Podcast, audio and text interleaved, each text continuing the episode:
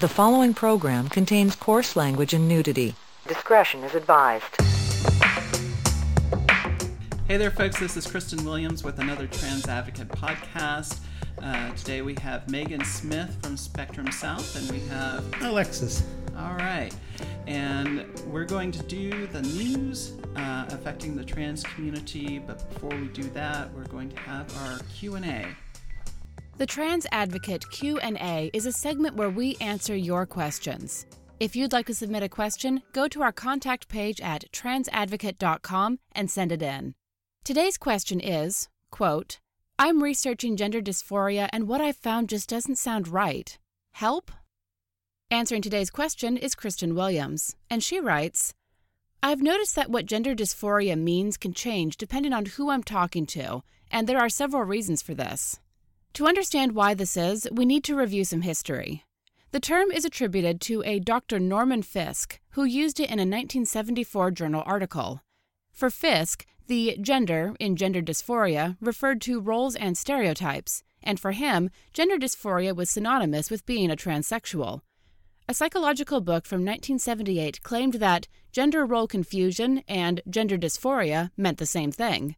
In 1979, the Harry Benjamin International Gender Dysphoria Association published its Standards of Care version 1, and in it, they defined the term in the following way Quote, Gender dysphoria herein refers to that psychological state whereby a person demonstrates dissatisfaction with their sex of birth and the sex role as socially defined, which applies to that sex, and who requests hormonal and surgical sex reassignment. You might have picked up by now that from the beginning it was a foregone conclusion that being trans was about being dissatisfied with gender roles.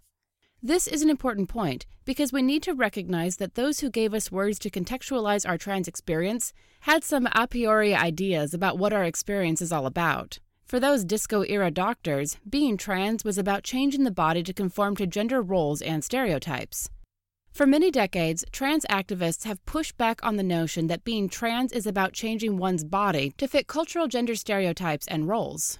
A trans newsletter from 1983 makes the point that, quote, the transsexual is dissatisfied not with his her role exclusively, but with his her physical sex. The sex role is a mere adjunct to the physical dysphoria. This is sex dysphoria, not gender dysphoria. The Trans Advocate Glossary defines gender dysphoria in the following way quote, Gender dysphoria is the experience of extreme and long lasting, often stretching back to one's earliest memories, mismatch between one's gender orientation and phenotype. The glossary defines gender orientation as, quote, one's experience of one's body, including its sexed attributes. In other words, everyone who possesses consciousness will have a private experience of having a body. Part of that private experience will include that body's primary and secondary sexed attributes. One's primary experience of that material reality is gender orientation. Therefore, when I'm discussing gender dysphoria, I'm not referencing roles or stereotypes. I'm talking about the way I primarily experience my body's phenotype.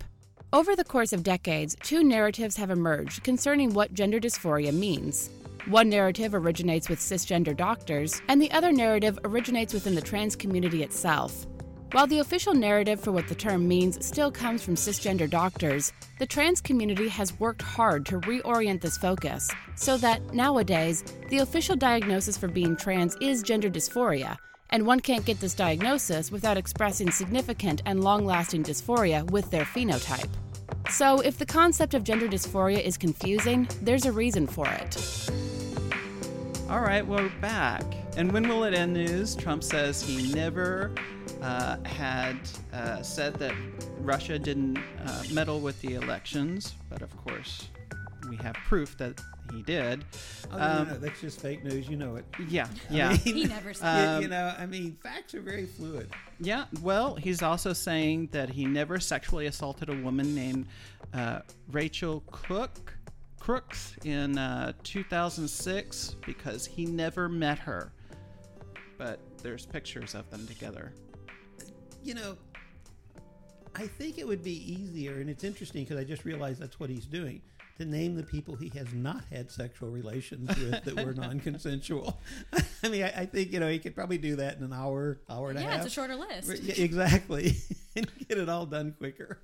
Well, he claims that the recent indictments of Russian operatives proves that there was no collusion between his campaign and Russia. He claims Uh, that all the time, that- though. I mean, that come doesn't- on. It doesn't say that. Um, in other news, I want you to know I just voted. Did you know you can go and vote? Yeah, I voted yesterday. You voted yesterday. Yeah, I'm on those numbers today. that you brought us to look at that shows a lot of people voted yesterday. Yeah, a whole lot of voters. How many voters? It was like two or three. No, it's seventeen thousand early voters. I think that Wow. includes the mail-in votes. Oh, okay. Mail-in votes. So early in-person in-person votes was over seven thousand. Uh, mail ballots were ten thousand. Jeez. And we've had First- elections with less than that. Wow. Yes, we have. So early voting in the Texas primaries is now open. It began yesterday, February 20th, and will continue until March 2nd, with the election happening March 6th. Runoffs will be on May 22nd, and you have to be registered by April 23rd. And you can go to the Trans Advocate um, to get help with registration if your state allows um, online registration. You can do it right there at the Trans Advocate. Um, so, how was it for voting? How did that go for you? It was busy yesterday, and I actually had to cover my ballot twice. It's a long ballot. It is a long It time. is a long You can take notes. You can take like the caucus card. You can take things like that. You cannot take your phone or any electronic device, which is sort Mm-hmm. of interesting because most people have their notes on their phones. Yeah, Uh, I, I have the caucus card right here. You're in the noise today. I can tell. I have mine too, and I plan to vote on Monday. I so- actually don't have one. I, I have a stack in the car, but they're to hand out. I do yeah, not. but you like interviewed everyone. I think you have a little more knowledge. yeah, I, I went through really fast, and then I, I realized that I needed to go back and look at everyone again because I wasn't sure I'd caught everyone, and uh, I missed one person who probably would not have been happy with me, but I would have not. I would not have admitted I missed voting for you. you know, so so you know it was it was pretty good. The lines there were virtually none, but there were constantly people in voting. So it, it was pretty much a good balance yesterday. well, it was flooding whenever I went to the polls. So how were the Uh, lines? There were no lines at all. Like literally, I, I did have to swim there, but uh, everyone was super happy to see me. You know, they gave me the caucus card. I got to see. We actually had someone handing out cards still. Good. Yes, I got to see candidates there. Walked in, everyone's like, "Hey, we're here to vote!" and great energy. Of course, I went to the West Gray Multi Service Center, Yeah. And which that- is a great place to go. It is, and and the thing to remember too is that you can vote anywhere in Harris County in the early voting. The day of the election, you have to go find your precinct. That may be more difficult than you think. Much more complicated. And I they- will say that They've moved around quite a bit. It looks like the West Gray Metropolitan Multi Service Center had, gosh, it seems like two or three times as many uh, early voters on the first day of voting than any place else. And that that's normal, and it, it will probably continue. The the nice thing about it is that problems don't occur there. If they do, they don't last more than a minute or two because there's so many people around and so many candidates and so many activist organizations that if somebody starts to do something they aren't supposed to, whether it be election people or other people around there, it just doesn't last more than a minute or two. a lot And of people so- to call it out. yeah, so if you're trans, intersex, queer of any kind, um, and this is like your first time voting, um, maybe you've just recently come out, maybe your appearance has changed a little bit, maybe your uh, driver's license your doesn't exactly look, you don't appear uh, like you did whenever you took your picture. What should you expect? uh, for people to ask for your ID and ask for your voter registration card or information and uh, say you want to re- vote Republican or Democrat, and then tell you to sign here. Okay, and and certainly uh, my experience has always been good at West Gray. Yeah, and if that doesn't happen, then feel free to protest it with the election judge or go outside look for anyone that's like with the caucus or any candidate you would vote for. I, I happen to like to complain to candidates that i would vote for. It's like look i'm trying to vote for you. They just won't let me vote. Oh that gets fixed so fast you wouldn't believe. And, and you know, yesterday I, we had candidates, you know, gubernatorial candidates. We had people who were there that are running for um, U.S. Congress. We had people there. We had judges sort of everywhere. Uh, in fact, a lot of times judges were showing up for an hour or two there between cases they had, and and you know the nice thing about it is, let's say for instance that you happen to catch one of the judges. Well, they're sitting judges. Uh, they'll start doing things like issuing court orders. So, like, honestly, if there's a candidate out there, you said judges who are sitting judges, is it appropriate to go up to them and talk to them about, you know, your issues? Is that okay? Do you think? You know, you don't want to talk to them about an issue that's in their court or anything like that. But let's well, that's say, not what I meant. let's say you're having a problem voting and you're trying to mm-hmm. vote for them. They're going to be really interested in this. I mean, so if your issue is trans issues or safety in schools or whatever, is it appropriate to go up and ask a candidate, what's your position on that? Is it okay to. I hope so because that's what you need to know, Okay. and that's why they're there is to say, "Hi, I'm so and so. I'm running for this. I'd like you to vote for me." At which point you're like, "So what is your position on?" So Megan, have you voted? No, I have not voted yet, but I have a plan to vote Monday morning. Oh, you have a So plan. I have. Oh, a, I made a plan. So what are you doing after the podcast that we? we oh, it's too late. Never mind. It's It- too late. It's closed. Yeah. Yeah. Uh, I do though. I have my caucus card. I have my So, so, my so you have a ballot filled out. Monday morning. Yes. So where are you going to vote? Because we're going to check. You know. I, West Bay. Uh-huh. I will be going to West Bay. Okay, Yes. I'll make sure So- they check. See if you show up. I'm also in grad school. My my schedule is very complicated. So no, I just got to look at it this way: you vote for the wrong people, don't vote.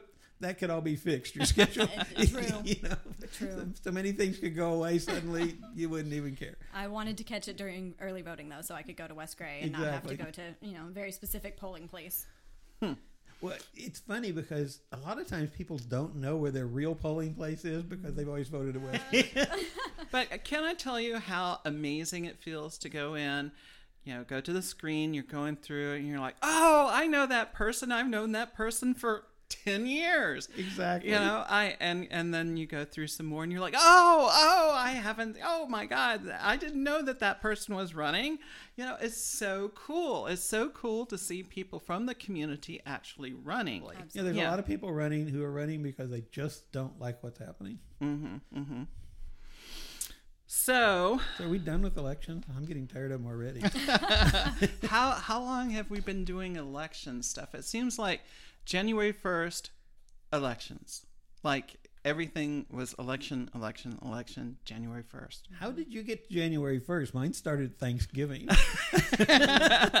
Well, you know, you were doing caucus screening and all of that stuff. We were trying to figure out who was actually running. and then, you know, we had people whose checks bounced, so they weren't running anymore. And then they redid their check in time, and so they were running. But then the second check bounced. Oh, yeah. Well, so in trans news, get this the Kansas Republican Party has decided to pretend that trans people simultaneously do not exist, and where they do exist, should not exist. how is that different than Hotze? I think it's basically the same thing. I, mean, the only difference was he's got his sword out and wanted to behead him. That makes him not exist. Yeah, a- and um, by the way, if you're listening to this and you have a video of that speech where Hotze is swinging his sword around his head, supposedly drunkenly raving about how he wants to drive all the homo fascists out of his city, if you have a video of that, please send it to me. I want that. I have stills from the video. I have pictures. I don't have the video. So we I know it- need the video. We know it exists because I've seen a piece of it. We have stills. We can't find the video, though. Uh huh. So I want to read to you some of what this resolution. I'm not going to read the entire thing, but I, I do want to read like where they go through the. They're going through the whereas, whereas, blah blah blah blah blah. Therefore, Therefore, we affirm God's design for gender as determined by biological sex, not by self proclamation. We oppose efforts to surgically or hormonally alter one's body identity to conform to one's perceived gender identity. We we oppose all efforts to validate transgender identity. That we recognize the fundamental right of parents to guide their children's education, that public schools should not undermine the values of parents who do not agree with transgenderism, and that students have a reasonable expectation of privacy and safety. That is what they resolved. Okay, this is like a platform piece, Have a look. or is it a law? This is their uh, That's a platform. yeah Yeah. platform. So, so basically, a they want to kick all the plastic surgeons out of. no, no, no, no. This this has to do with trans people only, not. no, no, no, No, no, no, no, no. no, it, no, it no. says altering your gender identity, presentation, etc. Well, that means I'm sorry, enhancing breast, I, I guess I guess you're right. gender. Breast enhancements, breast reductions, all of those things. uh, they're out. body contouring, electrolysis, hair removal, hair addition, the makeup, uh, hair care uh, businesses. That that's all out the window. Oh, and and then there's all the exercise and diet uh, stuff that's going on. You know, to really kind of make your body conform to what supposedly naturally biologically Not to binary. mention all the 2 a.m. pill ads. right, right. immediately and make Oh a yes, yes, yes, yes. to to help you know Uh-huh. certain biological Mm. processes along. hmm hmm Yeah, I mean, I actually sort of like those better than some of the ones that aren't ridiculous. I, mean, I mean, that one is as ridiculous as Trump saying I didn't. I, I mean, you, you can fill in whatever beyond that. It doesn't matter. It's going to be ridiculous. It doesn't matter at this point. and, and if it has a believe me on the end, oh, you, uh, you know for a Someone fact. needs to like develop Yeah. a Trump Mad Libs. You know. Yeah. but there's so many of them. I actually wonder what would happen if, if all the news media just said, you know what? Next week, we are not going to do anything related to Trump. Oh my God, what I mean, that no would tweets, just no, be you know, amazing. No, you know, Trump said this. No White House said this because it, it, it's all ridiculous. I mean, there's no news in any of it other than the fact that he did it again. That's not news when you add the again. Yep. So I'm sure Spectrum South carries Trump stuff daily, right? Oh yeah, daily. We love covering Trump. No, I actually saw. Um, I think it was about a week ago. It was CNN and MSNBC just cut away from a White House briefing when it was live, and then that made the news that they had done that. Yes. Do you remember back in, um, oh, I don't know, a few years ago, whenever Barack Obama wore a tan suit? That was the news. That was like major news. You, you, you know, I mean, I, I remember that well, and I was sitting there listening. I'm like, okay, I, I must have missed the start of this or something. Yeah. Now, today, like minor news is, oh, you know, the president, in addition to the uh, adultery with the porn star, there's also the adultery with the Playboy model. But you can't talk about it because she was paid off. Yes. Yes. Yeah. Well, um, apparently the uh, Trump lawyer like broke the non-disclosure agreement, and so supposedly now they can talk. Well, that Well. just that just means she can get another And- payoff and for another non-disclosure. Again, this is like the B-roll. This is like the not important stuff. We went through suits, the color of suits. That's the big news. To the small news is the the president having sex with porn stars. And the funny part is, I actually care about the same amount for each of those. Yeah, I pretty much. care less. exactly. now, Except It- that this it- guy is the leader of the morality party. no, no, no, no, no, no, no. It, it's like a lot of other things. You can put whatever name on it you want, but when you start to look at what they do, as we all know, the well, the self-proclaimed morality party, Okay, the party I'll- I'll of go- God. He is supposed to be God's uh, chosen. Okay, but see, I'm, I'm having trouble with that too. Let me tell you why. Because you said morality problem, you know, party. If you say Uh-huh. morality party, that means I get to pick it. I mean, I, I've done nothing in my entire life that's immoral because they're my morals, and I will just change them right before I do whatever Oh, it no, is. no, no, if, no, if I've no. decided to do it, I mean, I'm sorry, those aren't absolute. The the morality party that is the the Family Value Coalition Association for Children Party. The Oh, but don't worry, they're going to change the name next week. yes. It'll be similar. They just take the words, throw them up in the air. Let 'em back. I'm convinced. I, I mean, trying to serious. come up with a list of hate groups that we could use to tell candidates whose endorsement the caucus didn't want them to uh, accept was just hilarious. I'm like, okay, I already got that one on my list. I'm like, nope, there's two words swapped. yes. It's like, okay, I'm sure I have this. Nope, another and two words four is like switched around. yeah. and and the people involved are all the same. It's just they're changing the names as rapidly as possible. So uh, in Indiana, Indiana apparently likes fucking with the lives of trans kids. So Al- Alan Belmont, who was named the prom king of North Carolina High School last year, is set to graduate. But there's one problem. The school's administration told them that the names that are read at graduation must be the names that are on their birth certificates. So Alan is not going to go to graduation, and neither is his friend Seth Williams. So, according to the school, the school says that they're welcome to have dialogue about this. They want to listen to the school's concerns, but the problem is that it's just their practice to use these names. Of course it is. They wouldn't have a rule or law or anything else because it couldn't get passed these days. And and people, you know, I mean, the the interesting thing is it's North Carolina, right? Or no, that- it's that Indiana. Okay, that's worse, really. Uh, North, Carol- North Carolina's been beat up enough; they at least know to be sensitive about these things. They may go the wrong way, but they know that mm, this is going to hurt. You know, Texas sort of figured out the last uh, legislative session that you know even Dan Patrick understands 128 and zero as a score. you know, he put 128 up, 128 got defeated. Oh well. and that's 128 anti-queer, anti-trans bills. Yes, and the Republicans control both houses and the Mm-hmm, governor. So it's really interesting that they were defeated in that kind of an environment. It means they were ridiculous beyond belief. Yes.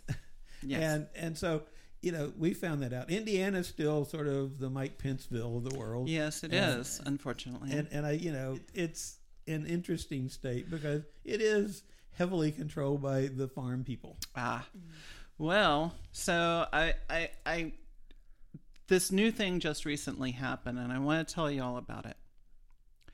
So, did you know now that coming out of the closet is a disorder? No, that was before. No, no, it, it- no.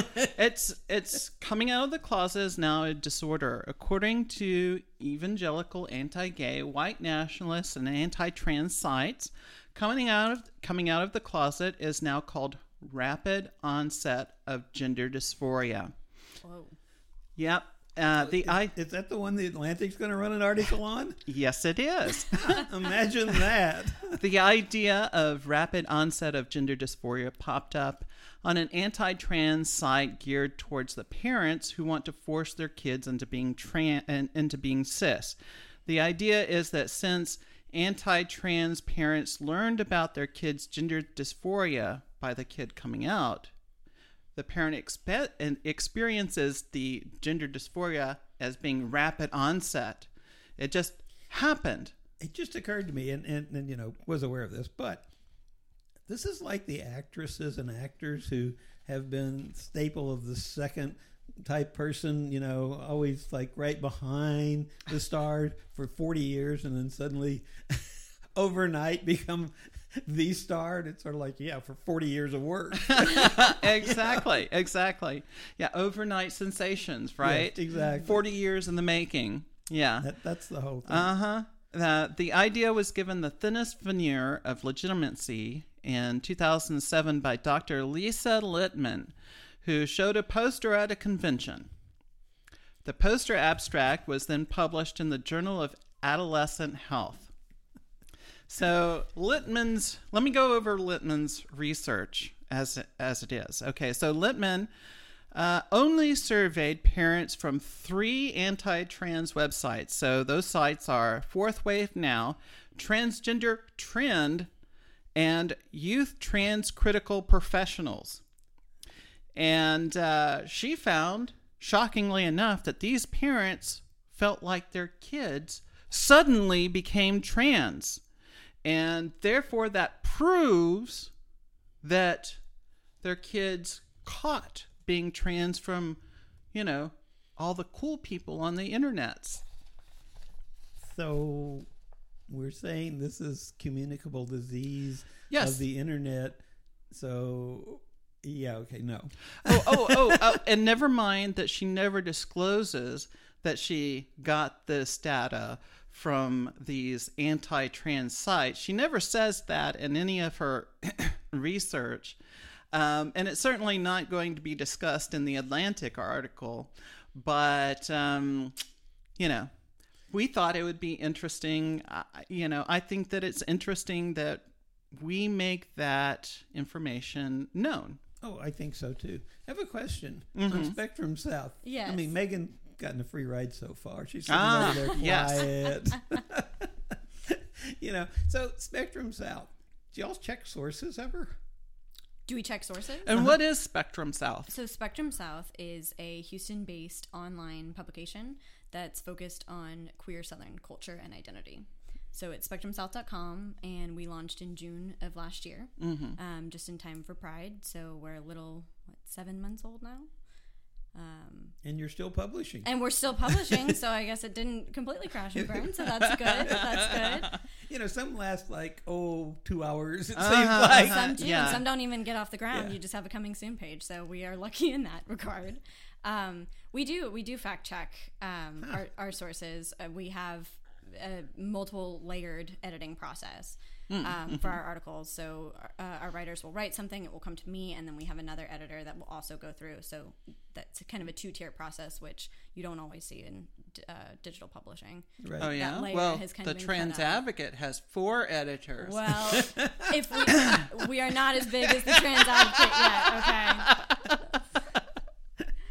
Maybe in years when we have years and And we years have a like writer you list guys. that you'd be jealous of. but, but that's another thing. but the Atlantic, they have apparently one editor who knows nothing about this issue and went, "Yeah, that all sounds about right."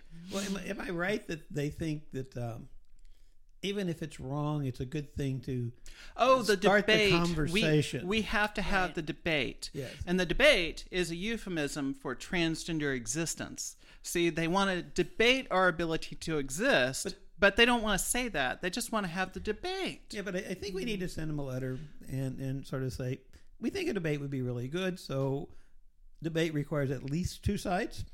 Yeah.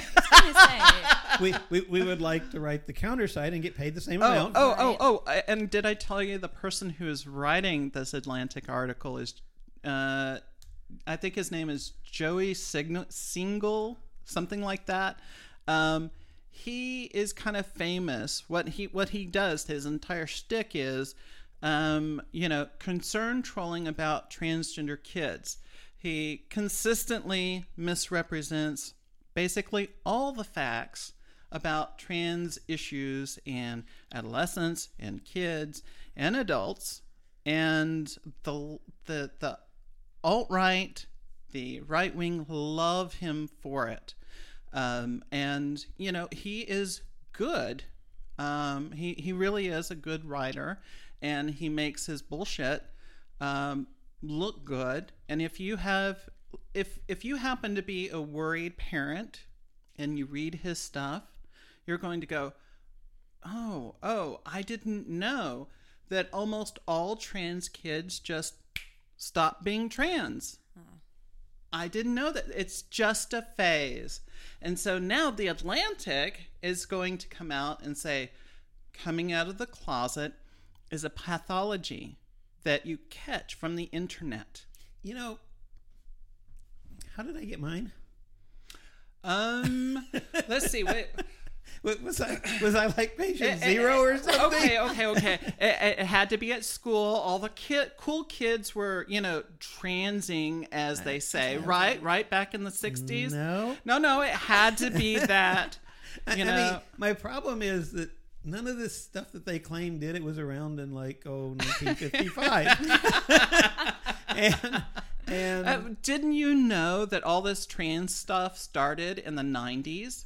I mean, we didn't didn't even have the word. And and actually, I'm really feeling bad that someone didn't copyright it, but, where we control the use. you can use it for free, but not in that way. You know, it's sort of like when I do pictures. You know, I license them, but only for positive uses, and it's my determination of what's positive. So, how, how does Spectrum South uh, cover controversial topics? So Spectrum South is, I would say, most of our content is more leaning toward like feature, um, feature writing, more magazine style than it is uh, hard news. So a lot of the things we talked about um, this morning with with the news that's going on, we would more take a deep dive into one person that's involved in like the, with that. Like, for example, the prom king, that one prom king. Um, really covering it from his point of view rather than um, you know strictly a policy um, view. And one of our main goals is really just to bring visibility to um, queer people in the south because we believe that by bringing visibility you know we build we build community that way. And um, even if it's a digital community. So, uh, a conversation that generally all queer publications have is language. Right. So, um, here in Houston, for the past 20 years or so, we've had something called Queer Voices, you know, on Right. KPFT.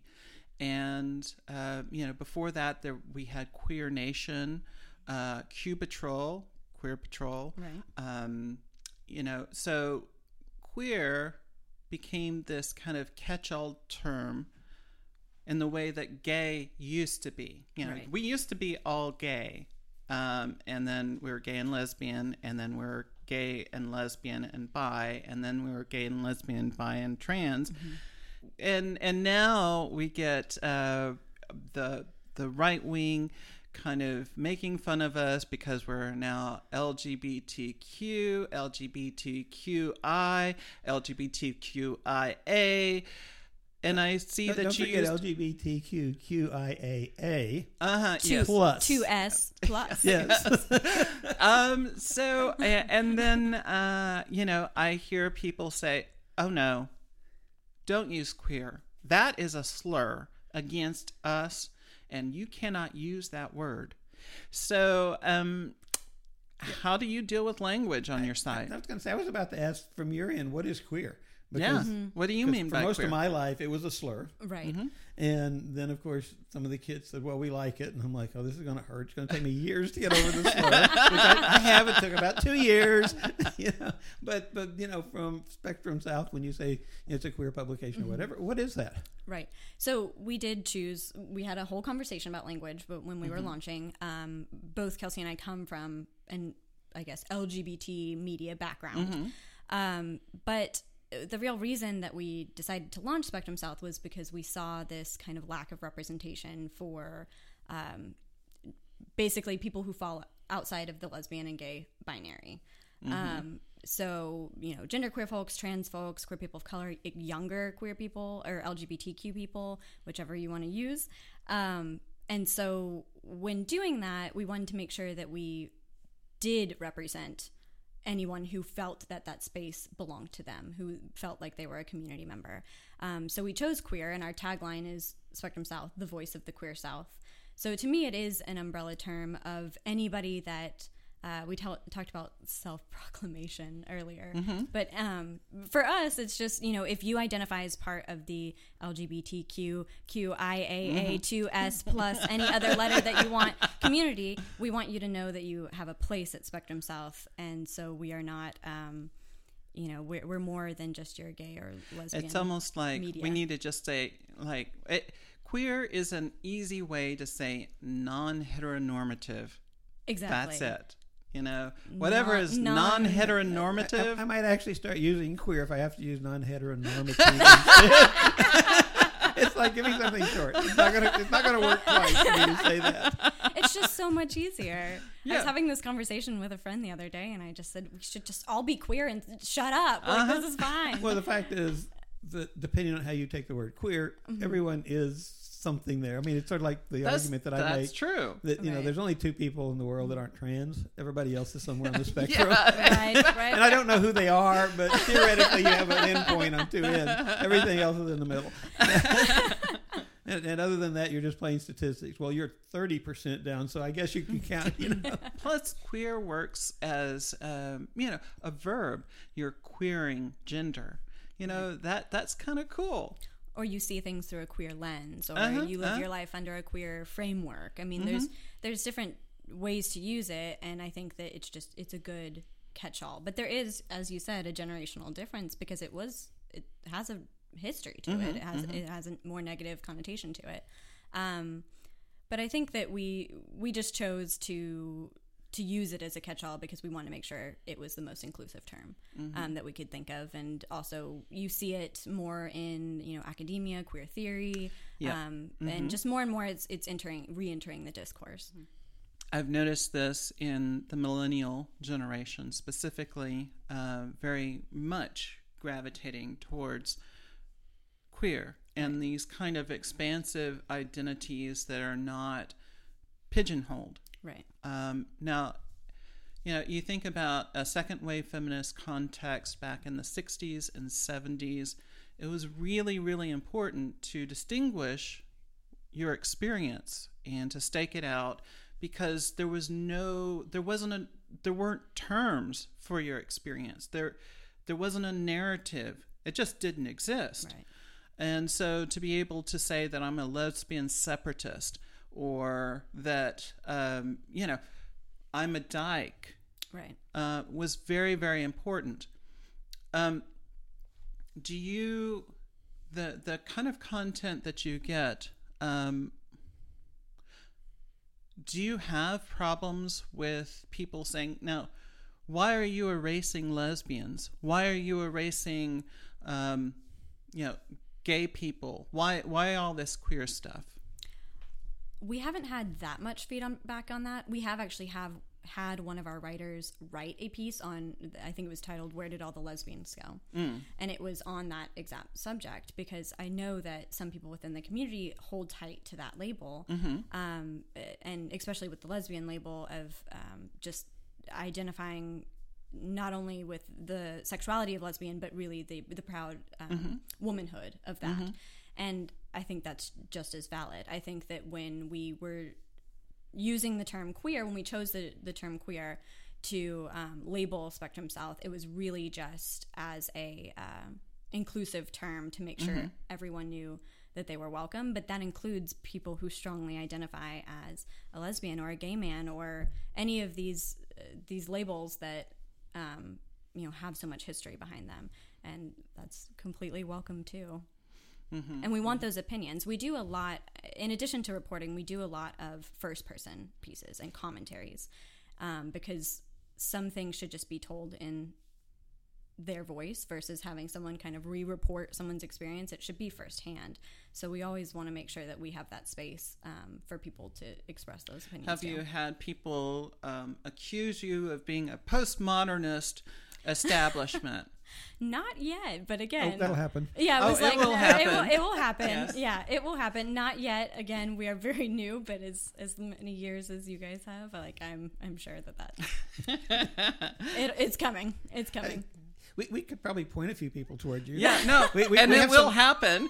We'll be like, "Hey, Spectrum South is on," and we'll have links, and then you know you'll have TERFs coming after ah, you. Oh, You'll have all of those fantastic people, And like wonderful letters that say nothing but cease and desist. You must cease and desist right now, or else, and you know the or else's are like, right, or else we'll send really you another this letter. Does does that does that mean we've made it? yes, yes. Great. That's my thing. We got a letter. Look, Look. is it a good? one? No, it's a horrible letter. No. That means we're good. Let's hang it on the wall. I'll put it put it on my refrigerator. So, how does one become a writer of Spectrum South? so we actually we started off with I think eight writers when we launched. We now have fourteen. Um, a lot. We've got every Texas city covered. We've got one writer at least in those, multiple in Houston, obviously since we're based here, and then we have um, a few based across the South. One in Florida, one in Tennessee, um, and then a few Kentucky. So we're we're trying to spread across the South, but um, What, no Alabama? no, I- we've covered Alabama, but we do not have a writer there yet. So if there's anybody listening from Alabama who is interested, please let me know.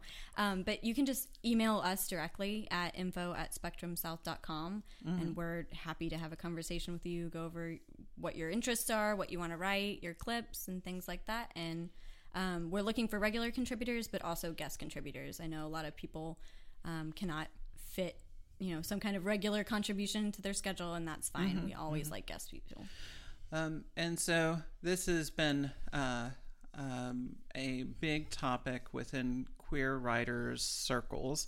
Um, remuneration. How do how how do you go about uh, working with your writers to uh, recognize their work or compensate uh, for their time? Um, you know, probably every queer every queer publication has to deal with this in some fashion, whether that's by, uh, you know, doing special things for writers or uh, doing special recognition or something. Uh, but uh, I, I think that this really became an issue in the Huffington Post era where you get paid in thanks. You can take their thanks and you could go buy milk with their thanks and, um, you know, those kinds of things. Um, and I know with the Trans Advocate for years and years and years, it was absolutely just a labor of love, meaning, you know, people did what they could when they could. Um, and it's only very recently that we've been able to modestly compensate people for their efforts. Um, how are you working with that? so we do modestly compensate our writers. Um, we do it's based on word count and um, we do have a freelance writer pay scale.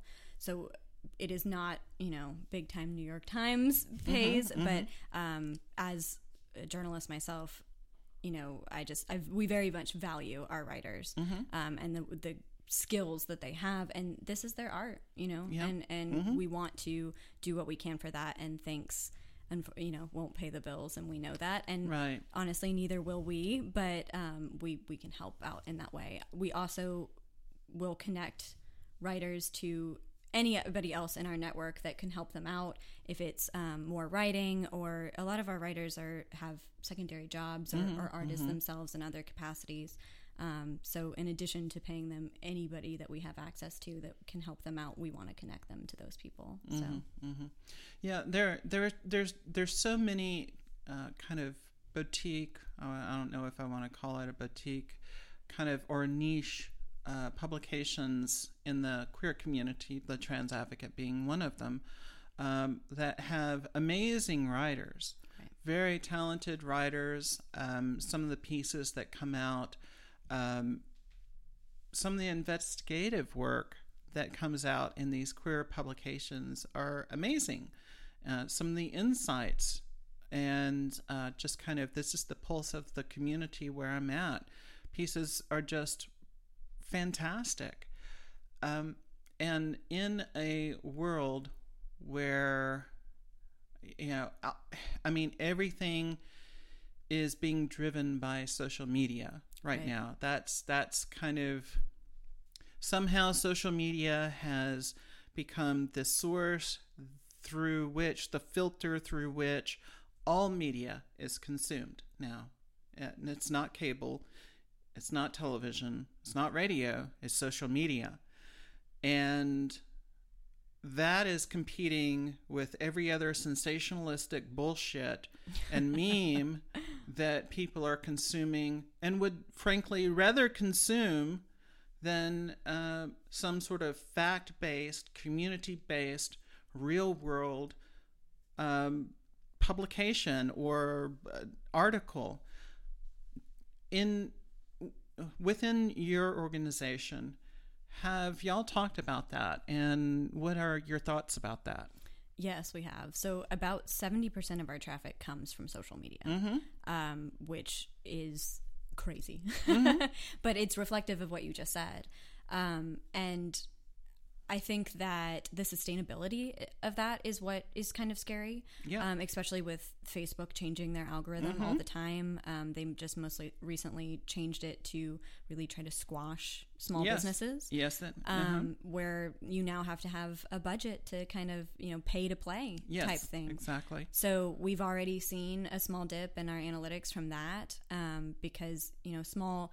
Even though you may be getting some of the best news from somewhere like the Now, Trans, I, I, I want to pause you right there, uh, Right. Mm-hmm. Because you you're talking about analytics. Um, that's the thing for these little groups. I don't think that people understand how much that goes into having these platforms for these communities.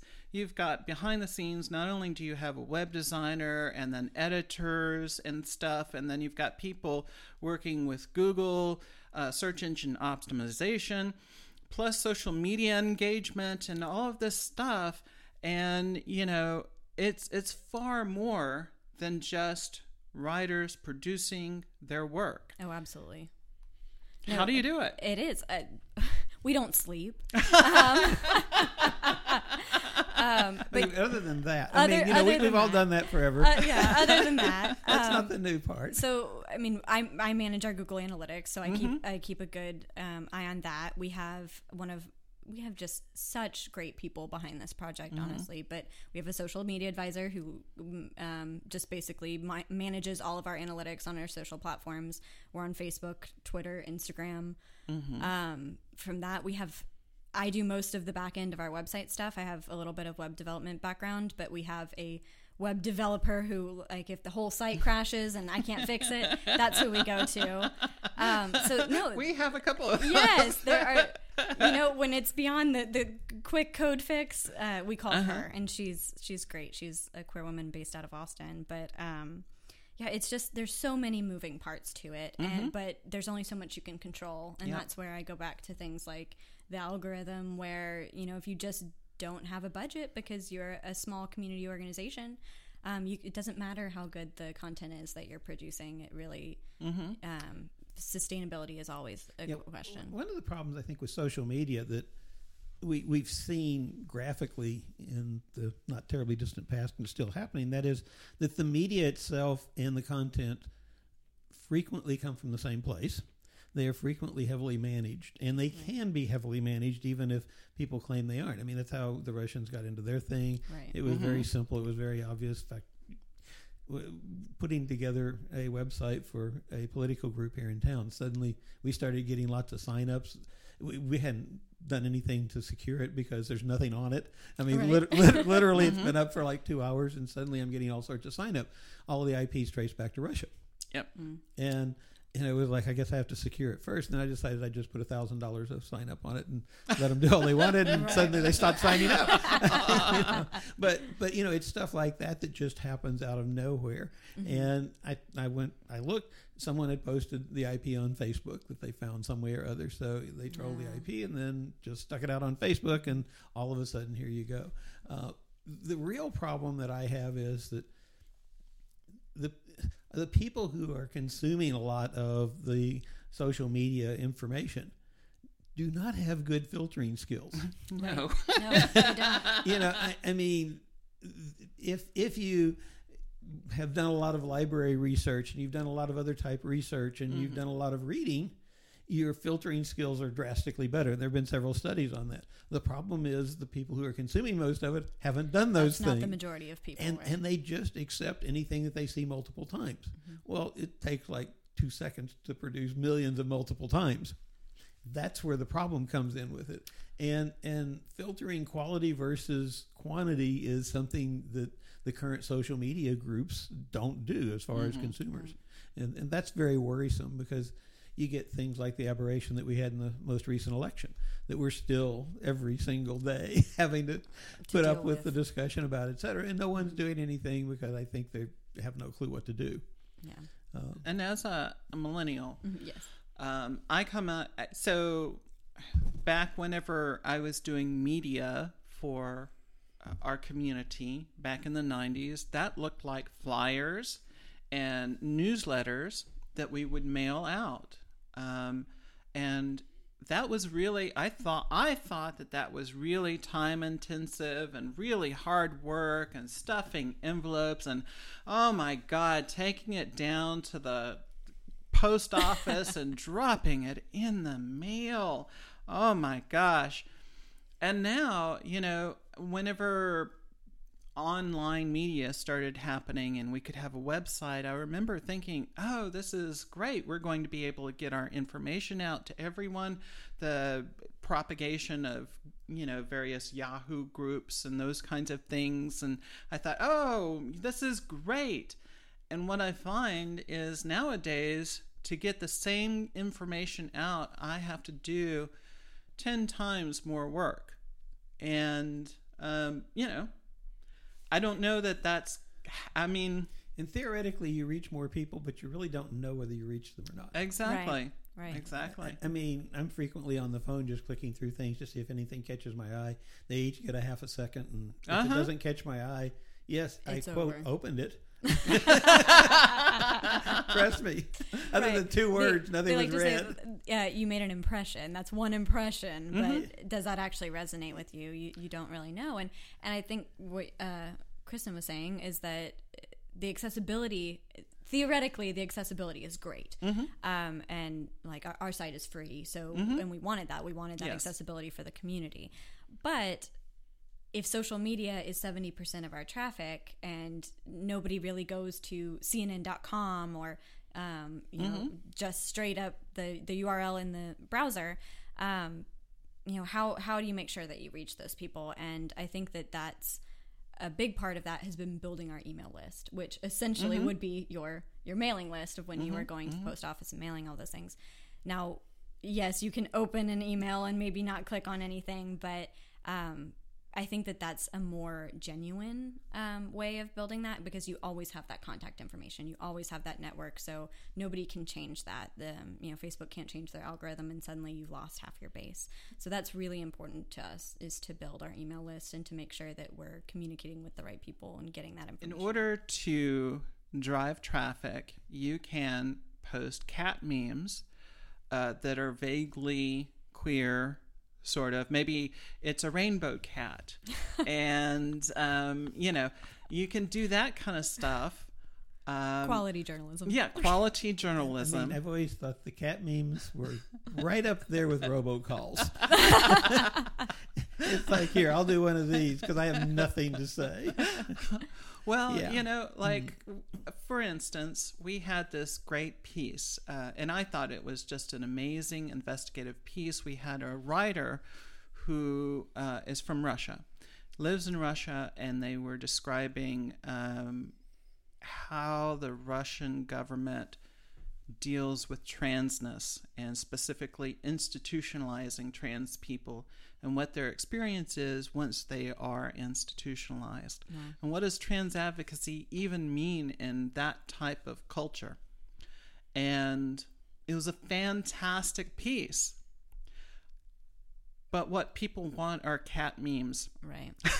they they want click clickbaity headlines. Yeah, yeah, yeah the 12 things they're going to make you awesome. People love lists. It's love lists. I don't know why. Why? Okay, I, I, can't like. I like lists. I know. I do too. I find myself Trump does too. You know? yes, I find myself clicking on them, and yeah. then you smack and yourself. I'll be like, no, no, oh, you clicked on it. Now yeah. we're stuck for the next thirty minutes. We're playing into it. We're sitting here saying, why? Why are people not clicking on this mm-hmm. quality mm-hmm. journalism? You, you know, something else that worries me Mm. You know, Cristan was talking about the newsletters, etc.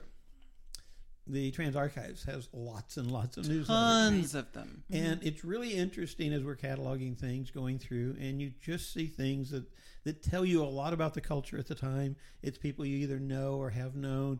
And there's just people a lot of history that, that is very real, very first person because this is what was happening. Mm-hmm. Uh, the list of the people that were parts of groups that are still being kept secret because we will not publish those because mm-hmm. those people are not necessarily out. Absolutely. Mm-hmm. And and so there's just all of this sort of thing. Where's that from the internet? It's instant there, instant gone. And everyone says, well, yeah, it never goes away, but can you find it?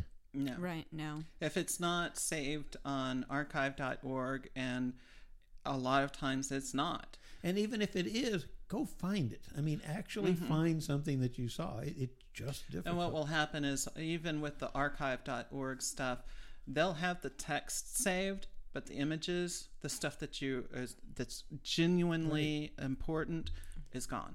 Exactly. And, and yes, you can sort of catalog it, but it's a universal every word type catalog usually, mm-hmm, not a t- mm-hmm. topic or subject. That's the part that really concerns me because in 20 years, there's nothing, there's not going Yeah. to be anything you can find there. And part of it's volume. You know, for instance, I have uh, 21 terabytes of photographs in, in my photograph library. Half of them are cataloged. Ask me for something in the other half.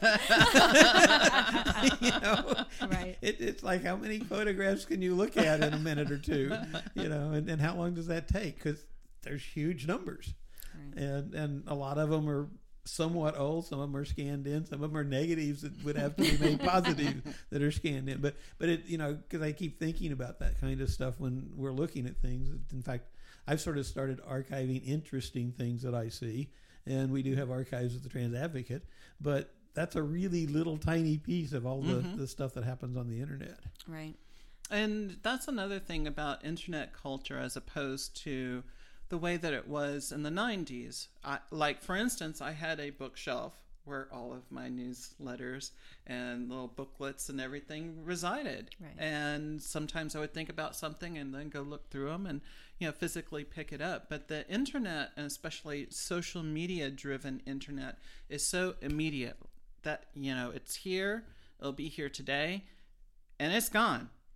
It's like the collective memory of whatever that piece was, Right. It's- whatever impact that had, it's gone.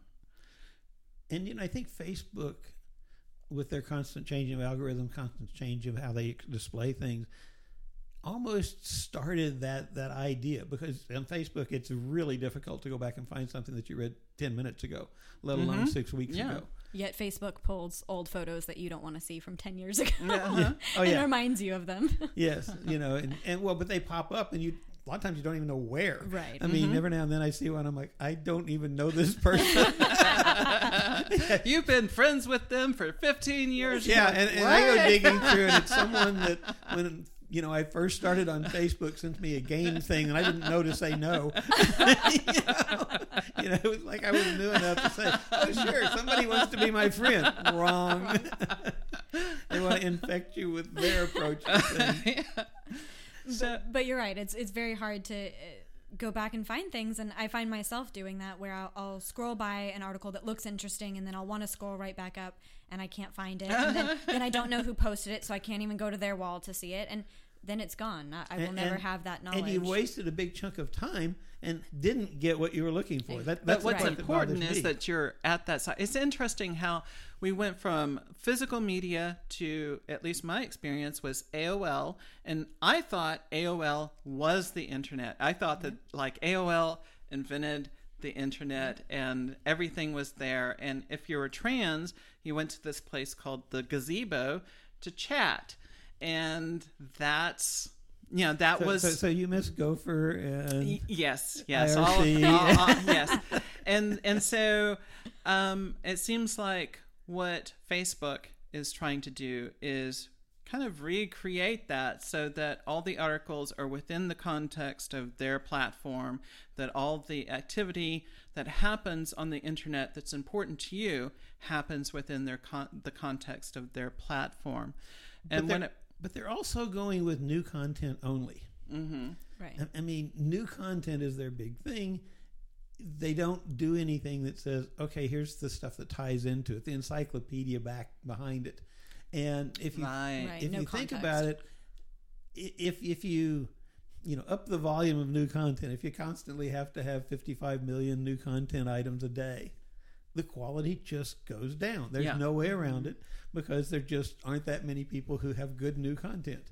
And Well- and and then you get of course into the well I don't have any good content. Let's figure out what to make up today. Right. I almost think of that in- media in general, though, Mm-hmm. because we've completely switched onto this 24 7 news cycle. Oh yeah, Yeah. it's, and it's so ridiculous. You, you see the same thing. I mean, you see ridiculous content where you think, Mm-hmm. is someone's suit color really news? But they have to fill Well, and the time. And you know, like I watch MSNBC quite a bit. Well, the question is, do I want to hear the story the way Rachel tells it, the, the, the way Right. yes, exactly. you know? I mean, who do I want to hear tell the story? Because they only have one story, right. maybe three. They have three slots Mm-hmm. usually, but but it's like, which of the people do you want to hear? You know, d- discuss it. But I think that what you just said, Megan, about context. I mean, that's that's what the trans advocate thrives on. That's what we're about is context.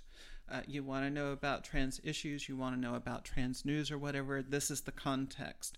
And social media is not about context. It's about immediacy and small information bites that elicit some sort of response. That's what it is.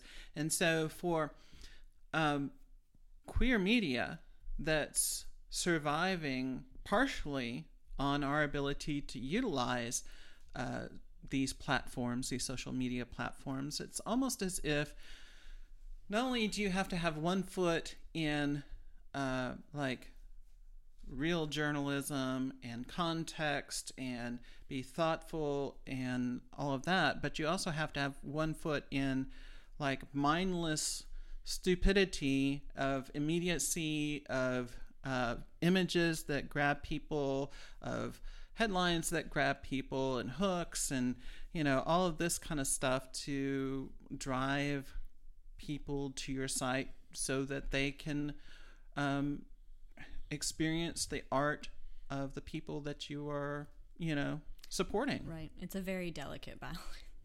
It, it's very hard to find both because do you want to, like you said, images? Images are one thing. Hopefully, Mm-hmm. you can maybe find intriguing images, but headline writing I've found especially hard. Um, Why? You, you just throw something up I there. It doesn't have to do anything. It doesn't, it's doesn't have to have anything to do with the article. what are, what are the Kardashians doing this week? Oh, it's about trans rights in Russia. gotcha.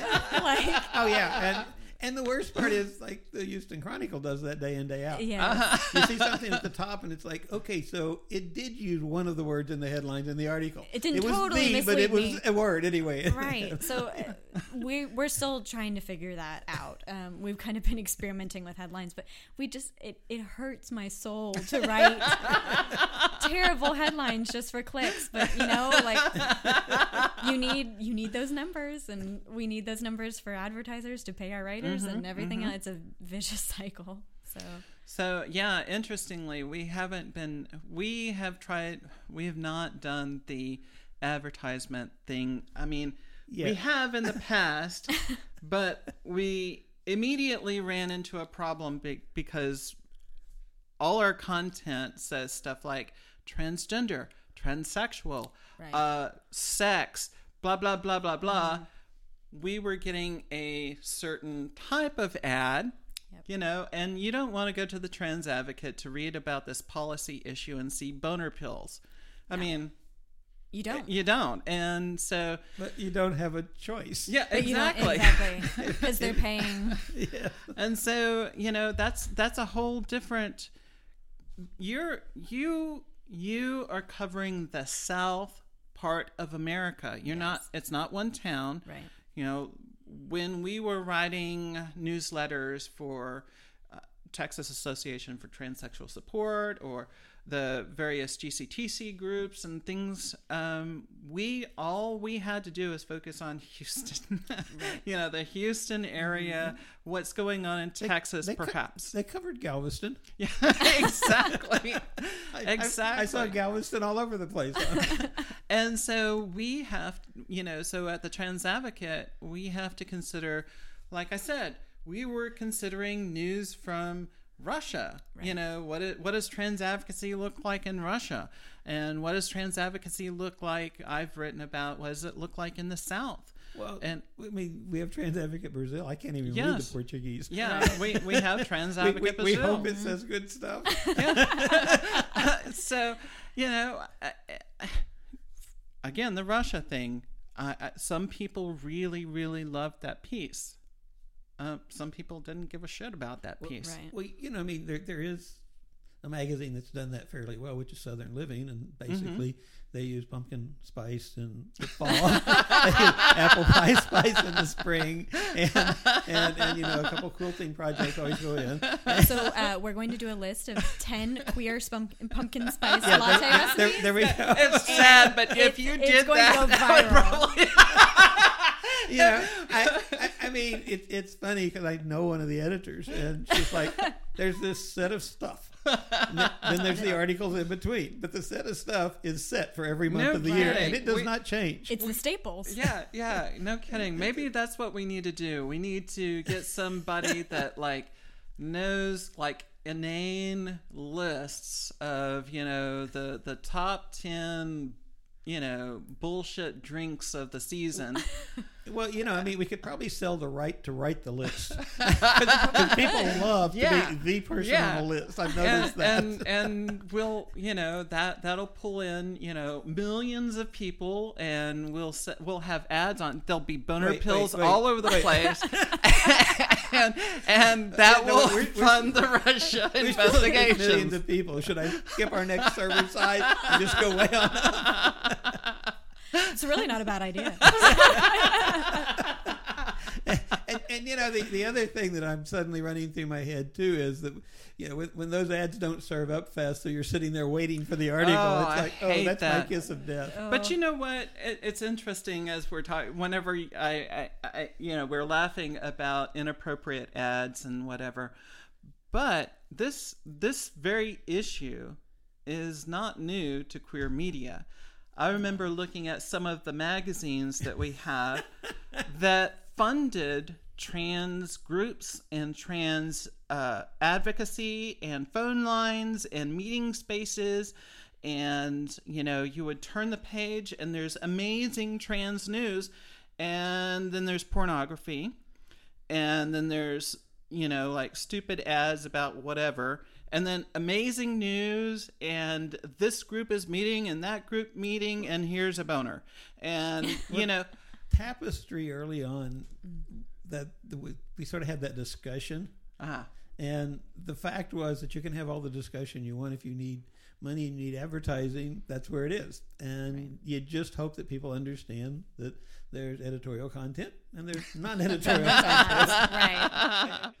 So, is there a particular story that um, you are most proud of? Um, do you do you do you also write? I do And- also write. Okay, so do you have a piece that's on Spectrum South that you're most proud of? Do you have uh, a specific, uh, maybe article or media piece that was produced for your site that you that you didn't write, but that is also something you're very proud of? So probably two things, and they both have stories behind them. But one was more of a series that I was very proud of. Um, when we launched Spectrum South back in June with those original writers, um, we had each one of them write a personal narrative of what um, their queer and Southern identities meant to them. I left it. We left it very broad. Um, Just some people wrote about very specific instances that they felt described their identity, and then others wrote, you know, typical coming out story, and then others wrote more honestly avant-garde pieces that they felt expressed themselves, you know, most um, accurately. And so to me, those were so important because they built transparency of who you were going to be hearing from on a regular basis. Um, and even though the, our writers come from a variety of backgrounds, and you know, we have we have a writer who's a trans man of color, but and my experience as a white you know queer woman is not the same as his, but mm-hmm. I could understand things that he went through with his family. Mm-hmm. And we have one that is a queer mom of two. Mm. Well, I, I don't have children, but things about just being a woman and working hard in that struggle I could identify with. So I think that that was really our motivation behind that series was not only to build transparency of who you're hearing from, mm-hmm. but also to understand that we can connect with one another regardless of you know our identity within the queer community. So I really liked that series. And then um, the second piece was actually um, it's one of these weird full circle things.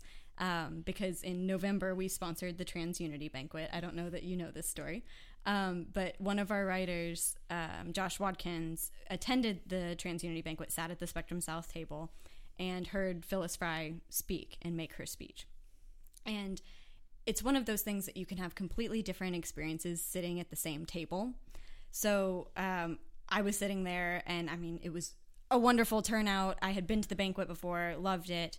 Um, and he was sitting there across the table in, in silence and had no idea he was thinking this, but he was so inspired by her speech to get politically involved that um, he went out without telling anybody and found a congressional campaign and started working on it. Um, and didn't, d- yeah, didn't tell us um, until after he had accepted the fellowship. He was offered a fellowship, um, accepted it, didn't tell anyone, didn't try to get a lot of, you know, recommendations from us or use a network, just started working on it out of his own accord. So it's one of those things that the sponsorship led to one of our writers being inspired to him getting politically active. Wow. And um, yeah, it, it was just a very inspiring thing. And then he wrote a piece. Um, it all wraps back into he wrote a piece um, trying to get other young queer people involved in politics and telling that whole story.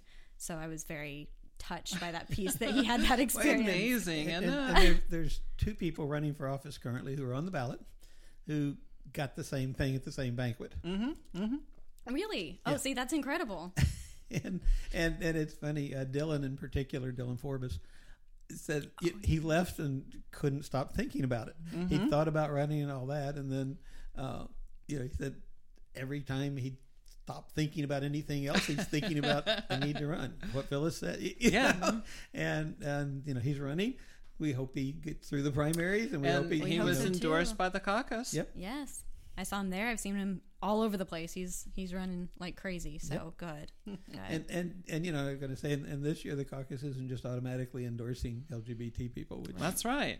um, is we we're taking some heat for certain things, but it's sort of like you know what, we didn't have to give anyone in the LGBT community anything special because we had candidates that were plenty good and good enough that they held their own in everything we did, and it's like you know. it's not a bad problem to have with a, a- a really bunch of good prob- candidates. So exactly, but uh, but no, but at the banquet there was one other person who's not out, but is definite. I mean, you know, it's it's like one of those things. The only people that don't know are the ones that haven't met them. you know, but it's like fine if you don't want to be officially out. I'm fine with we're that. not gonna out you. you know, That's fine. but uh, Well, that's a wonderful experience, and I mean, people went. In my experience, I went to the banquet to support the trans community and to to be in that you know space of community. But I never really thought that I would get any kind of political motivation from it. And then, and then a, across from the table from me, someone is having that experience, and it was his first time at the mm-hmm. banquet, and hmm. so it was just it was wonderful to see. Yeah, and, and and you know this this particular banquet was interesting because it in no way went as planned, Yeah. but it went a lot better than was planned. Right. so that's okay. yeah, everyone perceived it as wow, this was so meticulous. It went off without a hitch. The the speakers, how did you get those My view was speakers? worst banquet in the world. Everything went wrong the entire night and leading up to it. oh my god. I mean, think about having 17 speakers who confirmed, who were all there you were working with, who then had to cancel. Mm-hmm. 17. We were only going to have three speakers for the banquet. We went through 17 speakers. Now, one of them was because one of the reasons was that we had to move the banquet because of Harvey. So Right. that uh-huh. was, you know, that was a different problem, but we went through 17 people who had confirmed to speak and then had to cancel. And it was you know, it got to be, of course you're canceling. You just have to start laughing. yeah, oh, totally. And, and then, you know, we had uh, people we didn't know were going to be there to speak that spoke. Well, like uh, the president of NOW. Yeah, that person. Who Poppy just sort of said, "Oh, we're, we're going to make a stop before we go Yeah. to the others." You're you're coming with me and get up there. She didn't know she was coming to the banquet when she arrived in Houston. oh my god! And if you know Poppy, you sort of understand that's the way your life is if you do things with Poppy. She's like, oh, we're making a stop. here's what we're doing. I know I didn't ask you so. well, as an attendee, it was. I had no idea. It was a wonderful Yeah. banquet. Well, so okay, so what are your plans for? So wait, wait, wait. Yeah. Who's Josh working with? Laura. Okay. Which, just- but just Laura, Laura- who but- I'm sorry, what? Laura Moser for Congressional District Seven. Ah. Um, yeah. Yeah, uh, that's not an endorsement. That's just a statement of fact. I mean, I'm sorry if somebody picked up something that really inspired them at the Unity banquet. I'm going all the way with it. Yeah. Yeah, Well, yeah. And, and the funny thing is, he did not tell. Uh, my my girlfriend works for Laura Moser, so but he. Uh, Oh, really? he- Guys, yes. that's such a surprise. Did you know she was on last week? You can check out her podcast. Um, but no, Josh did not tell Allie nor I that uh, he was going for and, the and I could see that because I do know Josh. Yeah, And- he di- he didn't want the help, and that I admired him even more for that, honestly, because he could have very easily picked up the phone and called her and said, "I would love to work for this campaign," Yeah. but he didn't. He went through the whole fellowship interview process by himself, and I admire him for that. Wow. So, looking forward on for Spectrum South, what are, do you have any plans? Anything on the horizon uh, that you would like to see? Any hopes um, of where you would like to see it go? Sure. Um, so right now our main goal is to we've really got a huge Houston readership. If you look at our, our readership, it's mostly Houston, mo- and then from there Austin, Dallas, kind of your big Texas cities. Our goal is to really expand that reach um, throughout the South and and live up to our mission of Southern culture. Um, and like I said, we have a few writers here and there, Kentucky, Tennessee, um, Florida, but really getting a better stronghold there and producing more content, like you said, that um, resonates with everyone in the South, not just Houston based things. Um, and it's easy to get stuck in that when you're here because there's so many good things going on in our community. Um, but that's our, our plan for the next you know year or so year and by that I mean hopefully more and more um, but that for readership that's our goal and then we're also starting um, quarterly events this year Oh, cool. so, right, we had our launch party in September, Mm-hmm. and I will be honest, we really hoped for if we got 75 people in that room, we were going to be so, so happy, and we had over 250. oh, fantastic. So it was wonderful. We did not buy No. enough food, so next time it we will wasn't know. that fantastic. There were too many people, but that's There it. were, there were, we didn't, we didn't, I know. Sorry. like this, there was, there was. We had no idea. I mean, it was, it was a good, again, a good problem to have, but it did make for a tight party. Um, this time we know.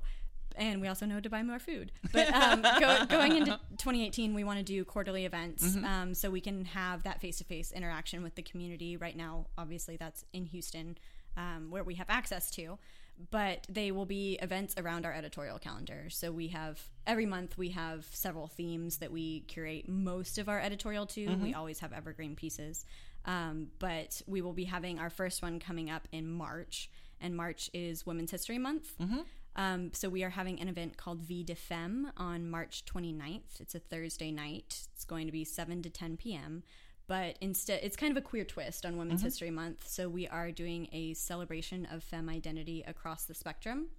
So we're going to be having different performers. It's an interactive event. We'll have food and drinks, but as we know, we have enough events in the community that stand around with a drink and look at each other.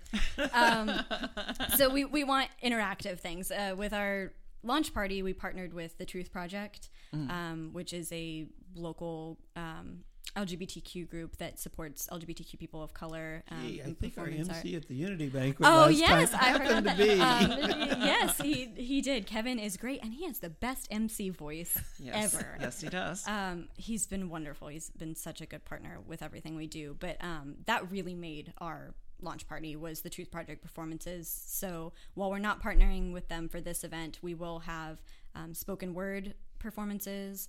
Um, burlesque, and then we will have uh, two musicians as well perform. So we've got, um, let's see, Dee Dee Watters is going to do spoken word. Um, we have Stu of Bling Street. Um, it's a local uh, musical group here.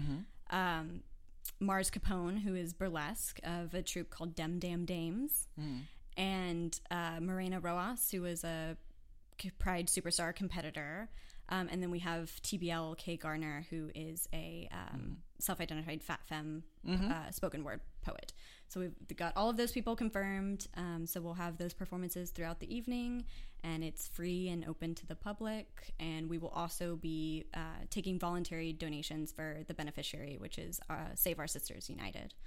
So. And what is Save Our Sisters? So, Save Our Sisters United is a um, trans empowerment group Mm-hmm. specifically run by trans women of color um, here in Houston, and it's started by uh, Atlantis Narcisse, and uh, they will be um, at the event, and like I said, we'll be collecting voluntary donations for their group throughout Mm-hmm. the evening.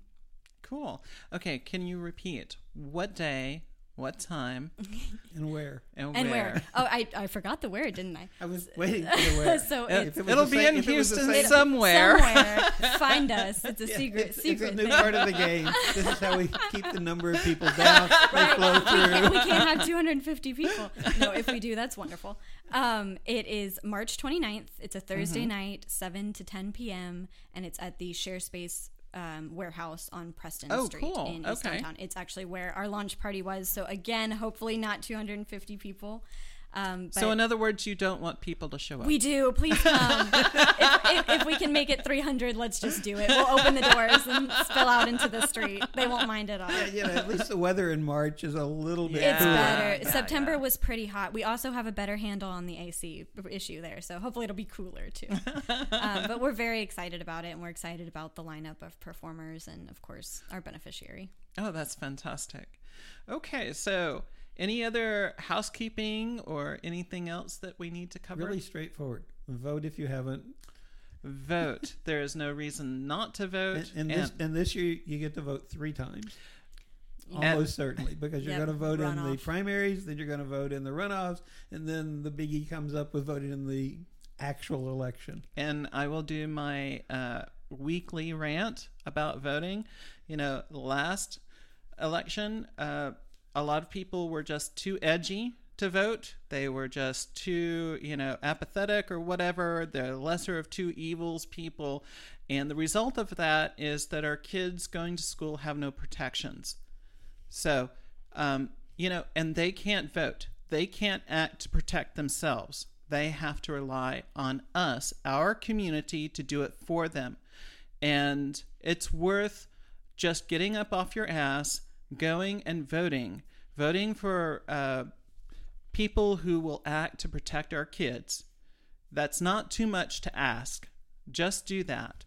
Um, you know, I grew up in the 70s and 80s, and I remember what it was like to be uh, a queer kid in public schools, and it was awful. And the idea that you would sit by and allow that type of an environment to return to school and have an administration declare open season on our queer kids, that you would endorse that with your non action is just, you know, there's there's no excuse for it. Getting out and voting is not a big deal. I voted today. It took me all of 10 minutes. You can afford 10 minutes to invest And- in and- your kids. And were the people that you met there nice? I mean, Oh, they were horrible. I had no. they were awesome. They were absolutely awesome. It was a great experience. I had no issues. Uh, okay. It was raining really hard. I had to swim to the poles, but uh, aside from that, um, it was a great experience. You know, I, I want to do my part to make the world at least a little bit safer for the queer kids that are coming up. Um, and and I really want to urge you to do the same. They're worth it. So that's my rant. well, the, the nice thing is that the numbers look like people are voting. Yes. I was yes, worried do. the numbers would come in and we'd see West Gray having a total of maybe 150 people, and it'd be like, okay, No. let, let's just figure out No, which country hundreds we're moving and to. hundreds of people. it's time to go. Time to I'm gonna move now. south, so we'll have to find something small. no, this this a, a very very good news. I mean, so the uh, on the West Gray, just FYI, there was 495 votes cast for the Democratic primary, and 222 in the Republican. Um, and just FYI, the caucus did en- endorse re- Republican candidates. We have, we have Mary Miller, who is actually a great candidate, running against Ted Cruz. Okay. Yep. She, she's one of these people that's weird enough. She's going to cause him some problems. you know, the other people are like Cruz like Anyone who Well, can come on, Mary. cause Cruz some problems, they're good in my book. and her biggest thing is she's like, you know, you after talking, you're probably going to ask why I'm a Republican still, and she's like, I'll just be damned if they're going to run me out of my party. Good for her. Yeah, you go. and, you know, we're like, okay, yeah, we're, we're good with this. We're good with you. So, hey, folks, thank you for tuning in to another Trans Advocate podcast. We'll catch you next week, and we'll see you then. Thanks. Bye. Bye. Bye. Thanks for listening to another edition of the Trans Advocate Podcast. Before you go, we want to make sure you know about a couple of our programs that might help you or someone you know. If you're trans, intersex, or genderqueer and are a victim of a disaster, we can help with our Trans Disaster Relief Fund. And if you're going to college, university, or trade school, you can apply for one of our scholarships. Located in Houston, Texas, we hold weekly support group meetings and run the only community owned transgender archive that's open to the public. Also, please keep in mind that our 2018 Houston Transgender Unity Banquet will be held Saturday, September 15th, 2018. If you'd like to learn more about any of this, just go to transadvocate.com. We are a project of the Transgender Foundation of America, a 501c3 nonprofit organization. Your support makes what we do possible. Resistance means nothing without supporting elected officials who won't attack trans, intersex, and queer children in our schools. They can't vote, so you're going to have to do it for them. If you live in the U.S. and are not registered to vote, we can help you with that at our site. Register and vote, no matter what.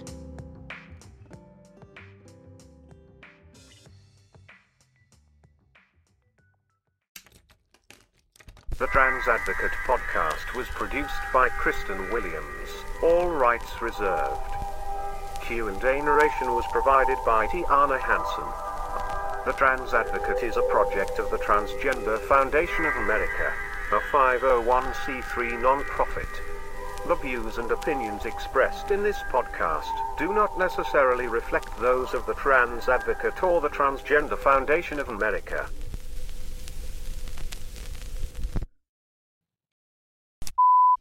Okay, so I think I'm going to start recording.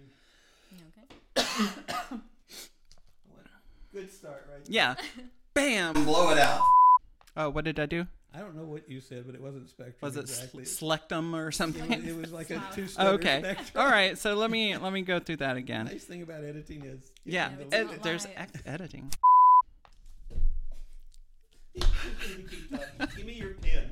Ah.